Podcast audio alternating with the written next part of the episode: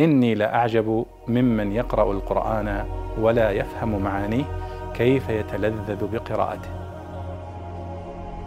معرفة معاني القرآن الكريم نعمة عظيمة ولا بد أن يحرص كل واحد منا على تعلمها في هذا البرنامج سوف نحرص على بيان مفردات القرآن بطريقة سهلة ميسرة.